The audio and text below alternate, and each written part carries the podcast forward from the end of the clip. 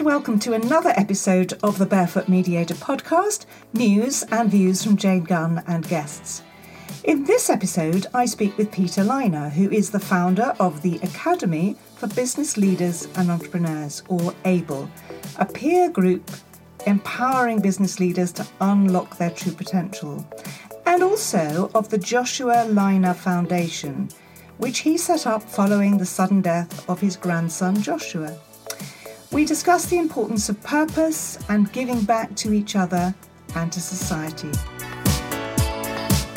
Welcome, Peter. Good afternoon to you, Jane. So, Peter, we've known each other for ages. I'm really excited to have you on the podcast because we've talked about it for a while, and I, I know mm-hmm. it's been my promise to have you on. And mm-hmm. uh, there's some specific things I'm really excited to hear from you about. But but just to start for our listeners, tell us a little bit about you and your background and how you get to where you are today. Okay, well, first of all, uh, many thanks, Jane, for inviting me onto the po- podcast today. But uh, yeah, um, I, I, started uh, life out in the chemical industry following getting a chemistry set as a teenager, as a kid, which uh, got me going. And I've been involved in running businesses that in the coatings industry, uh, plastics industry, and the chemical distribution. And it was the chemical distribution business where I was running a business for a, a Swiss parent, 15 million pound operation. And I was introduced to peer group learning.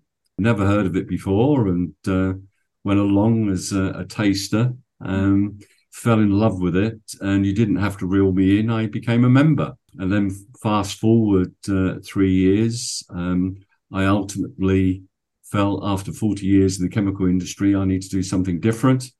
So I decided that I would uh, go my own way and I was invited to take up a license with a competitive uh, product, uh, which I duly did.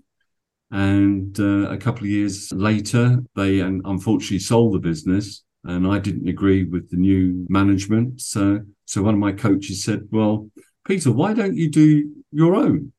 Yeah. So in April 2013, I set up the uh, Academy for Business Leaders and Entrepreneurs, known as ABLE, and it's flourished since then. Absolutely, and I, I've certainly been to some of your meetings and, mm. and seen them flourish, Peter. Right. So peer group learning now uh, some people will know what that is and others won't what is peer group learning and what's special about it well, I was uh, blessed with um, experiencing it myself. And I think from my personal point of view, I was absolutely amazed at suddenly being a guest in an environment of another nine or 10 CEOs where I was welcomed. Uh, they didn't know me from Adam. And I went through the day with them um, and we got into our afternoon session. And I actually shared with them a particular problem I had with my three co directors and it was amazing to learn from other people that have had the same experience, but in different industries and the willingness to help and support each other. What became very apparent, it was a community of like-minded people that were just there to help one another. And each individual knew that at some stage or other that there would be a benefit to them. So it's um, essentially learning from others that you're not alone. Uh, because as a CEO, it can be very lonely and isolating, and it's the things that keep you going. And over a period of time, a lot of the, the, the challenges that we had would be personal as well, and it's having that confidence to be in an environment. Taking a day away from your normal business in a month was refreshing. So that I think really is the, the core benefit of it. I would think, Peter, even more now, since we've had a period where many people have not met in person and we've either, you know, been confined to meeting on Zoom, which has been amazing, but the dynamic of meeting in person to discuss some of these mm. issues is, mm. is profound, isn't it, really? Well, uh, it was. Um, uh, uh, and I must admit, my biggest problem when we went into lockdown, because as you know, uh, these meetings are all face to face, is suddenly we didn't have face to face meetings. But strangely enough, uh, 18 months before we went into lockdown, before COVID, I uh, live in Kingston on Thames and I'm part of the Kingston Chamber of Commerce. and we were holding the Kingston Expo, and I exhibited there, and we had a business radio station uh, there. They asked me uh, if I could interview with them that afternoon. I thought a bit of free publicity. Why not? Let's go for it. The interview was good, but at the end of it, the guy said, Peter, have you ever thought about running your meetings virtually? And I said, absolutely no way. We're hugger-buggers, we're kissy-kissy, we like to be around each other. Then fast forward into COVID, all of a sudden, no meetings. Yeah. And to be honest, um, I lost uh, my two groups, I lost nearly half of my members on, on both those groups. Yes. Um, because people at the time were unsure what to do. They felt they couldn't spend money on themselves when they were laying people off. Mm. So I was left with a, a, situation, particularly when I'm supporting the Joshua Lynagh Foundation. What do I do now? So I had no alternative, having said what I said earlier, to go on to Zoom. Yes. And that saved my bacon because what I ended up doing is because the group shrunk, I amalgamated the two groups together and and it worked. Uh, but you're right, it's not the same environment. But strangely enough, I actually took on a new member uh, through Zoom, but I didn't meet him physically for two years. So it proved it could be done. But I'm very much a people person and I relish the uh, ability to be around people. So uh, although we carried on on Zoom last year in the summer, we voted as a group that we would go to a hybrid version. Right. And that meant that once a quarter we'd get together face to face, and the other two months we would carry on with our Zoom. But the problem with Zoom as well is that you couldn't have a Zoom meeting for a full day. So I had to make changes. So what we did is that we'd have at the early part of the month a, a Zoom call with the speaker in the morning. And then two weeks later, we'd have another Zoom call in the morning, but this time cover accountability and my Able Clinic, where we cover off dilemmas, opportunities, and challenges that the members have. And then in January this year, we voted to go back to face to face. You're fabulous. Uh, and uh, that was the, uh, or sorry, when we went, we voted to go back to face to face last year. That was the first time that I met Neil after two years, and it was really strange. He said, "Peter, as if I've known you for years, but we well, we only just met." I've asked people all through who I've never met before. So I've met many people I've not met before during mm. the last three years. And I've mm. always said to them, and even offered a prize if it was part of a workshop, how tall do you think I am? Yeah. yeah. Idea. And a lot of people will come and say, we think you're five foot eight, or we think you're five foot 10. Mm. I'm five foot three. And if you mm. meet me in person and you think I'm five foot ten, you're going to be disappointed. but you know that that is one of the things we don't get that sort of visceral sense of someone when you meet mm. online, and you just mm. don't quite know. Yeah, I think there's a lot of information you're missing. Uh, that for me as a, a mediator because my job is about sort of understanding how people are feeling and thinking and you, you do pick up a lot of information about people mm. being in a room that you just can't sense on zoom i think mm. it is but, it, but equally i think the other thing is building a relationship i think uh, building a relationship you need to have that personal contact and i think these days uh, a hybrid version is uh, essentially a compromise whereby at least meeting sometime you're developing that relationship. So therefore, the benefit of a, a Zoom call the following month works because obviously there are people now that have totally changed their travel patterns because is it necessary for us to have that meeting? So people have cut back. But I think the important thing is sometime or other you need to have that physical connection. But I've noticed it myself in, in, with the with the current group that you can see the difference that being together makes. That something is said that sparks another thought that perhaps wouldn't be there when you're on Zoom. Yes. You don't get that opportunity to sort of, you know, it, it's everybody's in a box, aren't they? you yeah. don't get that opportunity to bump into mm. someone else or or mm. them at the coffee desk or whatever. It's just different, isn't it?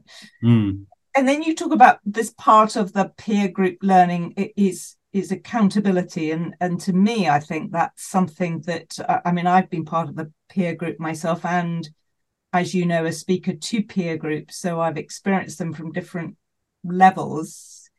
Um, but this accountability is something, isn't it? You know, mm. there's so many so many things we want to do or don't think we're capable of doing or don't crack on with doing so that to mm. me that that's one of the most powerful things i think that we can offer each other is that accountability yeah with, without a doubt and i think that what I, i found that happens is that particularly if you get a new member they would only do it once when they're held to account and then at the following meeting well what did you do that you said you're going to do last month and then to turn around and say nothing. They'll only do that once because they're not accountable to me, they're yeah. accountable to the whole group. Yeah, yeah. Um, and I've noticed that many times, so they never do it again. Right. If you go to the trouble of trying to help as a community an individual that's got a particular challenge, and then you do nothing about it, then it's um, you're wasting everybody's time. So you quickly pick up on that, and then people will, in fact, bring everyone up to speed with uh, what they've done since we last got together. And you're right, it's uh, you're being held to account, as I am as the chair as well. Um, I'm held to account to ensure that I'm continuing to uh, give value to to the community. Well, it's a model, I think, that could be. I mean, I know it has been expanded, and and, and lots of different groups have, have sprung up that offer this kind of format. But it, mm. I, you hmm. know, I still think there's more more scope for it to be, you know, mm. in our society, m- maybe at different levels, even at school. I know my daughter at medical school had a similar thing where they got together in little study groups that they were hmm. accountable mm. to each other for getting their studying done, their, you know, mm. Vision done, even. Hmm. Um, hmm. helping each other. So I, I, I, feel I feel it's a very powerful format, really, for each other. Mm. Oh, I, I definitely agree. And uh, one of my, my personal experiences is that I've always relished the thought of getting together as many diverse businesses and individuals as you can. But one of the really funny things that happened a few years ago is I met a young man who was just a serial entrepreneur and he had started to run a number of different businesses. And I found that I was learning from him. But when I invited him to join the group, one of my group members, uh, a young lady, took me to one side and she said, Peter, what the hell are you doing? Because he came as such a shock to her. But the amazing part of it, and again, comes back to peer group, although he was very brash, although he was very opinionated, over that period of time, as well as that softening from him, he started to win over everybody to then become one of the most popular members. And that just showed, and I learned something from him, but he was a young man, he was in his early 30s. So I, I totally agree with you. I think that this could be expanded into the younger generation, into many different areas, because it is very, very powerful. And the thing it builds up is trust and confidence, isn't it? I mean, mm. I as well as working with peer groups, I've worked for several years with a group of um, northern based lawyers and mediators, and they meet once a year for a retreat. And they've been doing mm. that for almost 20 years. So the mm. Relationship and trust that they've built up between them to share vulnerable mm. situations or concerns is hmm. enormous. And hmm. I think it's that, isn't it? It's that ability to say, I'm not sure about this, or mm. I'd like to do this, but I, you know, it, it, it's being able to share that vulnerable information or situation and have the support of some, you know, people have got your back. Mm. Exactly. And also being in an environment where you're not frightened to bring it up.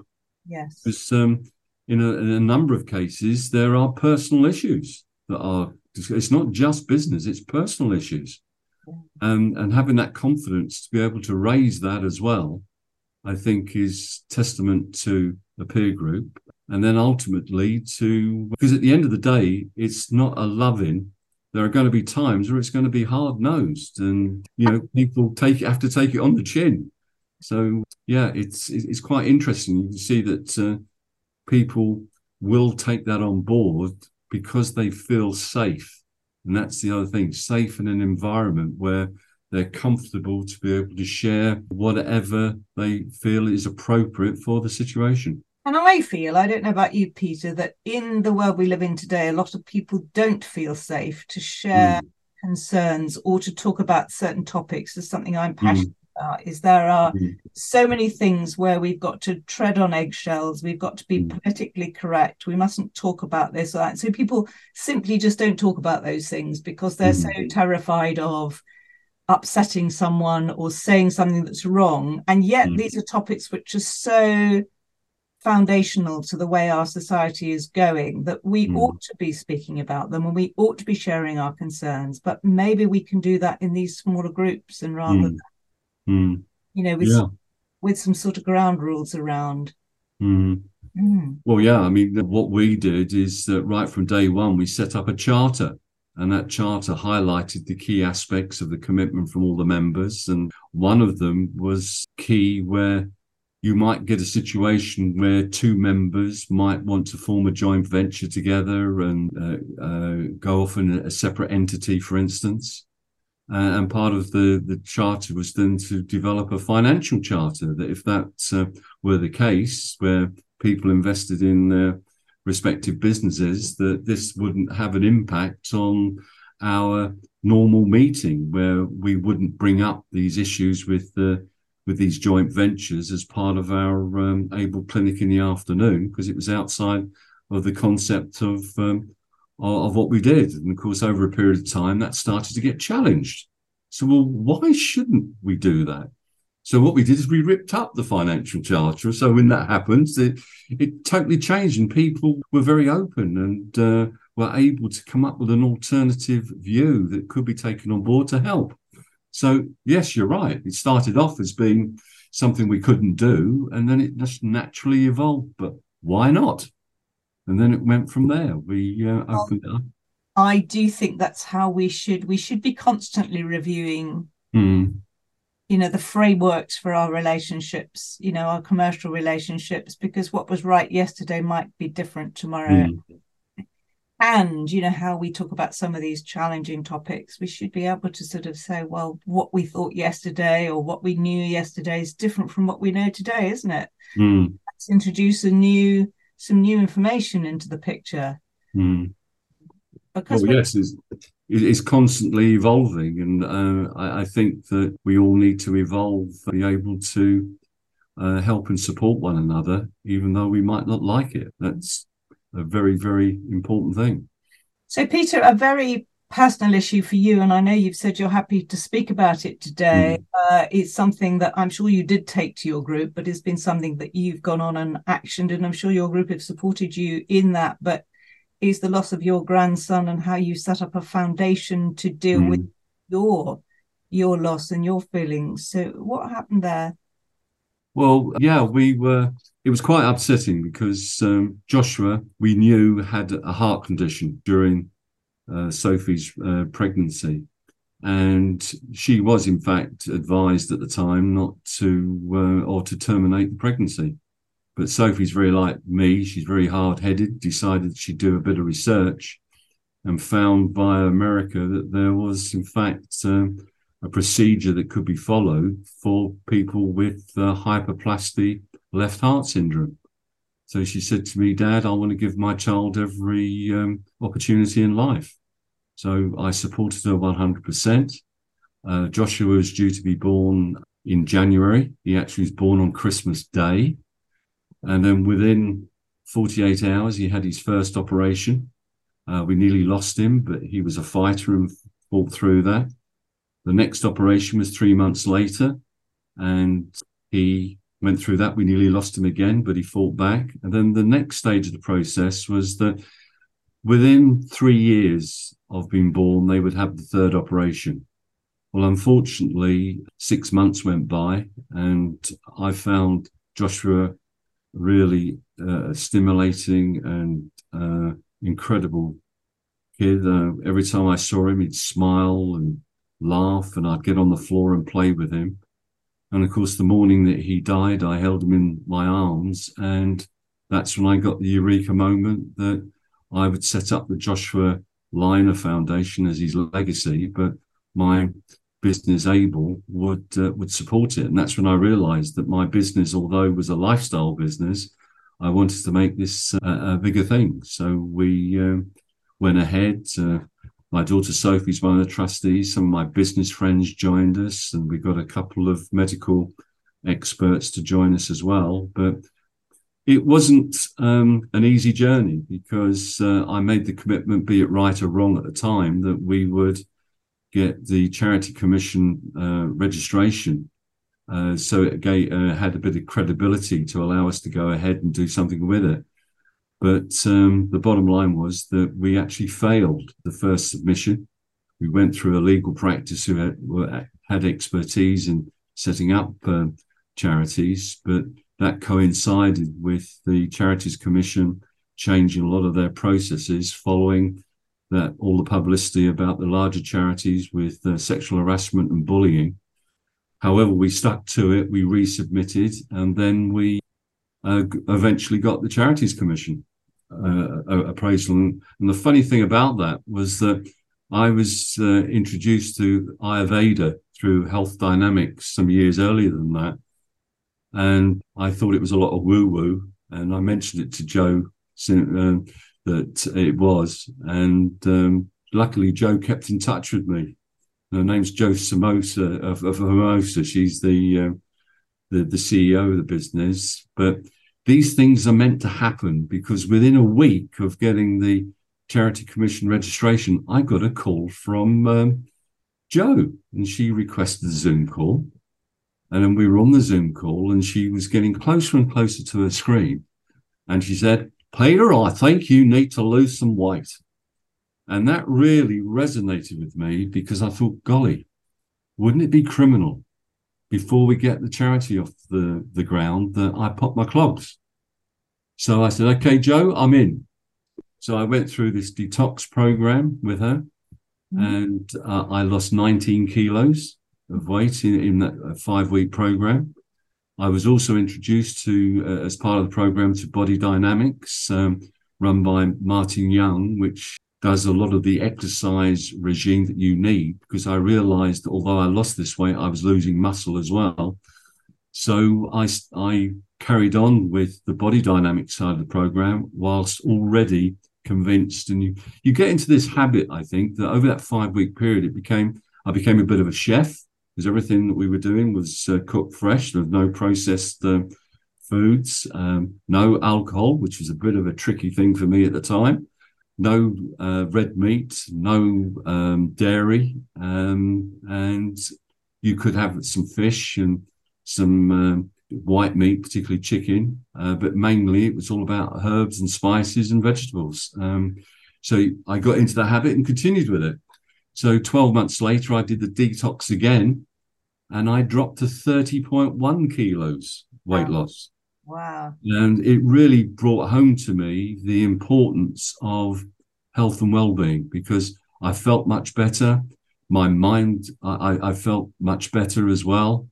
And it stuck me with me to, to, to this day. But if it wasn't for Joshua and the Joshua Lynagh Foundation, perhaps I wouldn't have done that. But uh, it certainly made me a convert now that I'm very uh, I have gone back to drinking, I certainly don't drink as much as I used to before I joined the program. I generally don't drink through um, Monday through Friday, but spoil myself at the weekend. So my drinking consumption's down, but I'm still very much part of watching what I eat and how much I eat because um, the longer I live, the the more we can do with the Joshua Lynagh Foundation because ultimately my aim is to sell Able eventually for whatever I can and then hopefully carry on uh, as uh, part of the Joshua Lynagh Foundation because I think the other thing you learn is you know uh, don't retire make sure that you're doing something to keep the grey matter going and I think that's half the problem there are too many people that I've met that suddenly retire yeah. and they've got nothing to do. Uh, you've got to keep the um, the, the grey matter going. And it's not just a question of playing golf five days a week. I think you've got to do more, keep it going, and I I strongly believe that that will help with uh, uh, preventing Alzheimer's and mental disease because you're, you're keeping active. I couldn't agree more, Peter. I think there are there's so many things to keep going for, and especially the fact that we can, you know, be more flexible in the way we work means mm. we don't have to exhaust ourselves traveling all over the place. We can be mm. more flexible. But it, just to go back a little bit, you did lose Joshua. Joshua did die after that. He did he get to his third um, surgery? No, he, no, he didn't. He died at nine months and one day, yeah, um, yeah. which was a very short period of time. But in that short period of time, he was, uh, for instance, when he was at Brompton Hospital, uh, if another child in the ward started to cry, you can see his attention was immediately what's going on, uh, and it was incredible to see. He was uh, inspiring young baby, even though very, very short period of time with us and inspired me immensely. Absolutely. And so you've started up a foundation. Mm. Um, foundation, what's the purpose of the foundation? What are you raising money for? What are you hoping to do with that with that? Well, it's um it's twofold really, because when we look back at what happened, unfortunately the the night that Joshua had this particular issue, the ambulance came and didn't take him to Brompton Hospital, took him to another hospital. They weren't very um, uh, up to speed with his condition, although his records are always there. They didn't have the expertise there. And unfortunately, he passed away. And we think that if he'd gone to Brompton, then he'd probably still be with us today. So it's very much an educational website and um, charity because what we want to do is to educate not just the parents, uh, but the whole chain involved, right from the ambulance drivers through to the nurses, through to the consultants about congenital heart disease. Yeah. So it's it's it's two things, okay? Educational, helping everybody. Uh, for instance, with the parents, where the consultants might talk in a lot of gobbledygook, at least with uh, we're, we're, turning into English.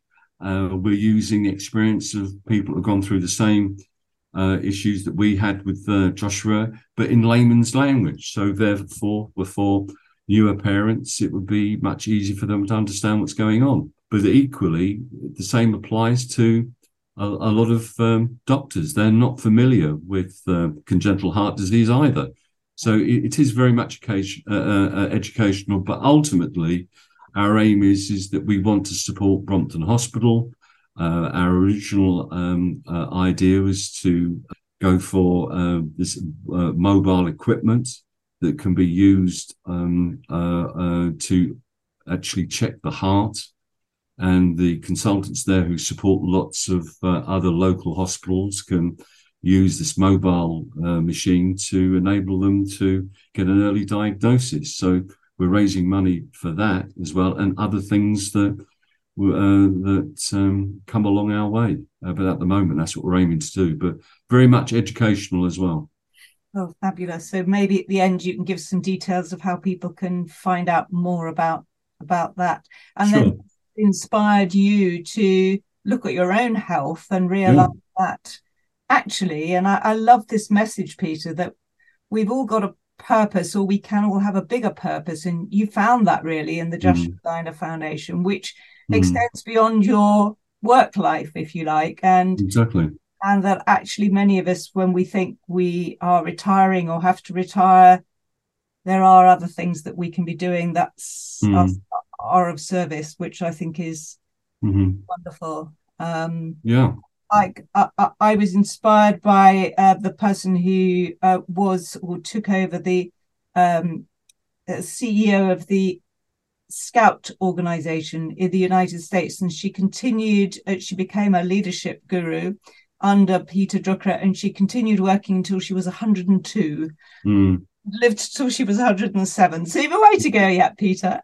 Well, yeah. I mean, hopefully, I'll get somewhere near there, but I, I think that again, it's just a, a, question of realizing that um, there are things that you can do, like being physically active. As I mentioned earlier on, I mean, I work with dumbbells um, at least six days a week as, as part of my exercise regime, and it makes the the world a difference. And I think by doing these things, that it only helps to give you the opportunity to live a long a longer life, but one that's going to be worthwhile because you do need to do other things. And I, I, I feel at times it's a bit unfair that um, a number of people aren't fortunate. My career has been one that I didn't have to do very much physical labor. So people doing a lot of physical work. Obviously, it's important that they do retire. They can't continue that way, but then if they made aware of other things they could do to volunteer or get involved with charities, but also look after their health as well, that there are other things that they can do. Yeah. Um, yeah, uh, I just am an advocate of it. Look after your health and um, do something to help, give back to others, because I think it's really worthwhile and, and rewarding great message. I, I, love the mantra if you don't look after your body, where on earth are you going to live? yeah, and that is so true. Even though you might be shrinking. Because one of the things I learned is that, that, as you get older, you apparently lose half an inch every 10 years. Oh, shocking. So the rate I'm going, I'm going to be a dwarf soon. But anyway. Yeah. dwarf and I'll be a doll. So there we go. yeah so just to sort of think you you know you work with leaders peter mm. what what do you see or what do you i mean what do you see in terms of leadership in the times we're in? It concerns me a lot that i'm not sure who we look up to as leaders at the moment. I don't find any global leaders that inspire me. Uh, i don't find that many corporate leaders that inspire me. So i wonder from your perspective as somebody who works with leaders where leadership is going. Well, I think um, it's going in the direction, certainly what I found, of uh, collaboration. I've really found that a strong, uh, certainly from what I see with every, and of course, what we're doing in terms of a peer group does actually stimulate that. But I think that certainly is. Um, is is the way forward um, is to collaborate uh, with people and i think that leaders well i mentioned earlier on i mean one of the inspiring uh, leaders that I could give you is Theo, the, the young chap I mentioned earlier on. He inspired me, the, having lost his arm with a motorbike accident and uh, continuing. He's a serial entrepreneur. Yeah. And you know what he's doing now? Uh, and I've set up some meetings for him. He's giving back by sharing with younger people entrepreneurship. And he, he tackles that from the point of view, hey, I've lost my arm. Who cares? Let's move on. Yeah. And he's inspiring. There's a couple of uh, schools local to me, uh, Tiffin School and Kingston University, that, and particularly in Tiffin School, they, he's invite, inspired these years seven and eights in, in terms of what can be done. So he's giving back that way. So I think powerful leaders now are giving back in whatever shape or form. And of course, young Joshua, although he only got to nine months, was a leader in his own right, wasn't he? 100%. And inspirational as well. Yeah. And I think that there is, you know, I, I'm a believer that a lot of people have this naturally in themselves. And just to be given the platform to naturally uh, develop that, which I think is what happens in a peer group environment, then they give back. So we're all helping to uh, really share our experiences, good and bad, to help the younger people that are coming along. One of my feelings, Peter, in the times we live in, is that it's up to us. You know, we keep looking for these inspiring leaders or or someone to lead us out of the mess we're in, and I don't see it happening. So I, I wonder what your tips are for each of us to lead in the times we're in. Well, I, suppose the the key one would be to join a peer group. Um, yes. that that will that will be the, the, the start of it to just um, give you uh, because certainly what I've learned from that is that having had the privilege of being part of one and then running one, it really does help in, in terms of stimulating both your own growth, be it from a business as well as a personal point of view, and stimulates that willingness to share it with others. So my other suggestion there would be is don't be afraid to share the good and bad with your peers. Be inspirational. Do things out of the ordinary. Yeah, it's and, and to be yourself. Uh, I think that's an authentic. That's the important thing. Don't be something that you're not. Yeah. Be authentic. I love all those messages, Peter. I think that's um, wonderful. You know, the idea that actually we've all got it within us to be able to give something more, to give back, mm. as well as to take for ourselves and and to be who we are and to share that and to share the good and the bad. I think all of those are are very inspiring messages at a time where I th- I think I feel so many people are struggling, so many people are still kind of stuck in a box or stuck at home and mm. they're not quite sure what they're doing or where they're going. Um, mm. I think a lot of inspiration is needed, and I thank I thank you for that. Mm-hmm. Mm. Well, um, thank you for giving me the opportunity to have uh, uh that the, this conversation with you. It's been a while. Oh, yeah. So, what would your final message be? One final thought, Peter, and then perhaps you could share some contact details where people can find you and where they can find the Joshua Lynagh Foundation. Okay. Well, I, I think we mentioned it already, and something that I'm really strong on collaboration. Yes. Collaboration and working with others to help is uh, the way forward, which means give and take. Yes. Uh, collaboration isn't a one way street. It's uh, it's uh, it's giving as well as taking. So that would be the core. Mm-hmm. And thank you for giving me the opportunity. Um, the the best uh, contact details would be for the, our website is to go on to uh, the website which is uh, jlftrust.org.uk or you're very welcome to contact me directly with peter.lynagh at jlftrust.org.uk as well and also my business one at peter at able-academy.com and I have no problem if you want to talk to me personally is to call me on 07711 double six nine three six three. I'd be more than prepared to talk to you. Fabulous, Peter. Well, look, I think you've inspired me. I'm sure you've inspired many people who are listening uh, to learn more about peer groups and, in fact, maybe setting up a charity or supporting the Joshua Lynagh Foundation and learning more about children, how they can help children with congenital heart defects. So, Peter, thanks for your time. Thanks for connecting. Thanks for chatting. It's been great. It's been my pleasure. Thank you, guys. Thank you for listening to this podcast. If you enjoyed this episode, please share it with your friends and colleagues. Please do subscribe to the Barefoot Mediator podcast series. And if you would like to access my free video series for managing in times of change, challenge, and crisis, and download a PDF copy of my book, How to Beat Bedlam in the Boardroom and Boredom in the Bedroom, please go to janegunn.co.uk slash video. The link is in the show notes.